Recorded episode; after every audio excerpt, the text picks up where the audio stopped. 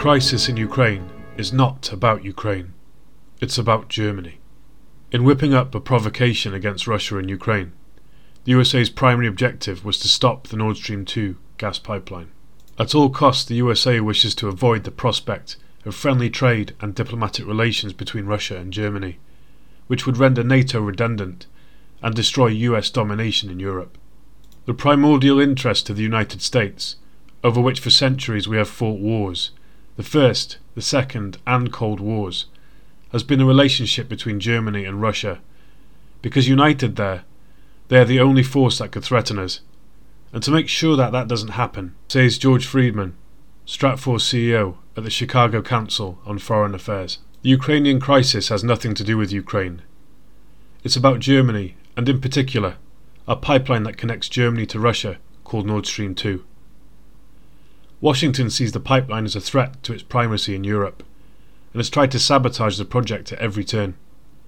Even so, Nord Stream has pushed ahead and is now fully operational and ready to go. Once German regulators provide the final certification, the gas deliveries will begin. German homeowners and businesses will have a reliable source of clean and inexpensive energy, while Russia will see a significant boost to its gas revenues. It's a win win situation for both parties. The US foreign policy establishment is not happy about these developments. It doesn't want Germany to become more dependent on Russian gas because commerce builds trust, and trust leads to the expansion of trade. As relations grow warmer, more trade barriers are lifted, regulations are eased, travel and tourism increase, and a new security architecture evolves. In a world where Germany and Russia are friends and trading partners, there is no need for US military bases, no need for expensive US made weapons and missile systems, and no need for NATO. There's also no need to transact energy deals in US dollars or to stockpile US treasuries to balance accounts. Transactions between business partners can be conducted in their own currencies, which is bound to precipitate a sharp decline in the value of the dollar and a dramatic shift in economic power. This is why the Biden administration opposes Nord Stream. It's not just a pipeline, it's a window into the future. A future in which Europe and Asia are drawn closer together into a massive free trade zone that increases their mutual power and prosperity while leaving the US on the outside looking in. Warmer relations between Germany and Russia signal an end to the unipolar world order the US has overseen for the last 75 years. A German Russo alliance threatens to hasten the decline of the superpower that is presently inching closer to the abyss. This is why Washington is determined to do everything it can to sabotage Nord Stream and keep Germany within its orbit. It's a matter of survival. That's where Ukraine comes into the picture. Ukraine is Washington's weapon of choice for torpedoing Nord Stream and putting a wedge between Germany and Russia. The strategy is taken from page 1 of US Foreign Policy Handbook under the rubric Divide and Rule. Washington needs to create the perception that Russia poses a security threat to Europe. That's the goal. It needs to show that President Vladimir Putin is a bloodthirsty aggressor with a hair trigger temper who cannot be trusted. To that end, the media has given the assignment of reiterating over and over again Russia is planning to invade Ukraine. What's left unsaid is that Russia has not invaded any country since the dissolution of the Soviet Union, and that the USA has invaded or toppled regimes in more than 50 countries in the same period of time, and that the US maintains over 800 military bases in countries around the world. None of this is reported by the media. Instead, the focus is on evil Putin who has amassed an estimated 100,000 troops along the Ukrainian border, threatening to plunge all of Europe into another bloody war. Joe Biden will continue the US war on Nord Stream 2 till the bitter end. All of the hysterical war propaganda is created with the intention of manufacturing a crisis that can be used to isolate, demonize, and ultimately splinter Russia into smaller units. The real target, however, is not Russia, but Germany. Check out this excerpt from an article by Michael Hudson. The only way left for US diplomats to block European purchases is to goad Russia into a military response, and then claim that avenging this response outweighs any purely national economic interest. As hawkish Undersecretary of State for Political Affairs, Victoria Nuland explained in a State Department press briefing on the 27th of January, if Russia invades Ukraine, one way or another, Nord Stream 2 will not move forward. There it is in black and white. The Biden team wants to goad Russia into a military response in order to sabotage Nord Stream. That implies there will be some kind of provocation designed to induce President Putin to send his troops across the border to defend the ethnic Russians in the eastern part of the country. If Putin takes the bait, the response would be swift and harsh. The media will excoriate the action as a threat to all of Europe, while leaders around the world will denounce Putin as the new Hitler. This is Washington's strategy in a nutshell. And the whole production is being orchestrated with one goal in mind to make it politically impossible for the German Chancellor Olaf Scholz to wave Nord Stream through the final approval process. Given what we know about Washington's opposition to Nord Stream, listeners may wonder why earlier in the year the Biden administration lobbied Congress not to impose more sanctions on the project. The answer to that question is simple domestic politics. Germany is currently decommissioning its nuclear power plants and needs natural gas to make up for the energy shortfall. Also, the threat of economic sanctions is a turn-off for Germans, who see them as a sign of foreign meddling. Why is the United States interfering in our energy decisions? asks the average German. Washington should mind its own business and stay out of ours. This is precisely the response one would expect from any reasonable person. Then there's this from Al Jazeera. Germans in the majority would support the project. It is only parts of the elite and media who are against the pipeline.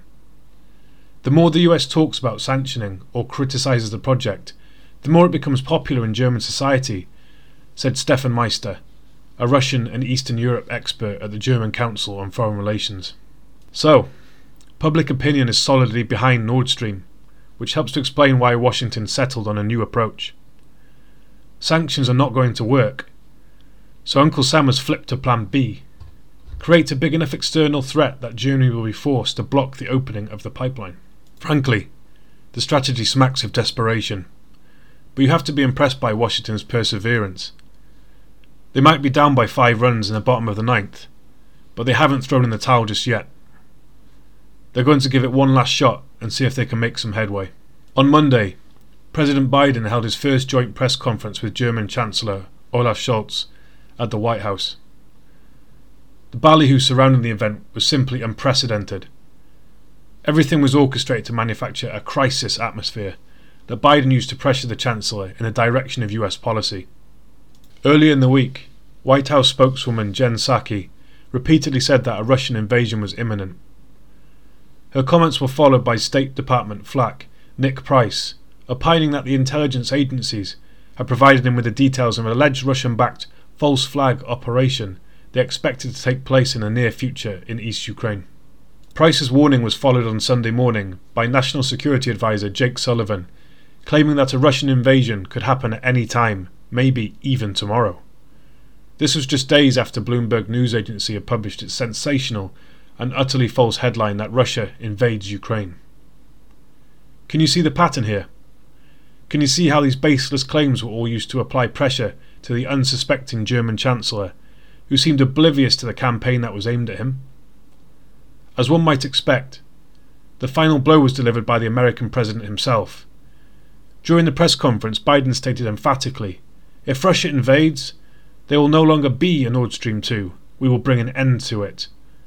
So now Washington sets policy for Germany? What insufferable arrogance.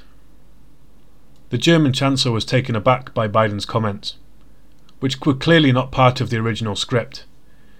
Even so, Scholz never agreed to cancel Nord Stream 2 and refused to even mention the pipeline by name.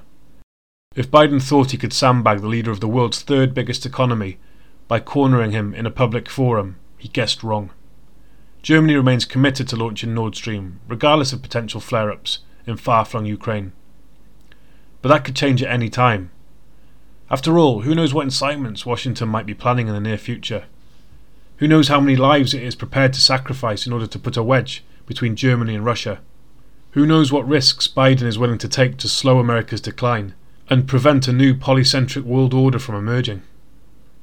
Anything could happen in the weeks ahead. Anything. For now, Germany is in the catbird seat. It's up to Scholz to decide how the matter will be settled.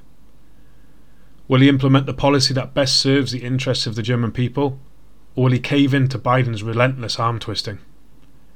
Will he chart a new course that strengthens new alliances in the bustling Eurasian corridor? Or will he throw his support behind Washington's crazed geopolitical ambitions? Will he accept Germany's pivotal role in a new world order, in which many emerging centres of power share equally in global governance, and where the leadership remains unflinchingly committed to multilateralism, peaceful development, and security for all? Or will he try to prop up the tattered post war system that has clearly outlived its shelf life? One thing is certain whatever Germany decides is bound to affect us all.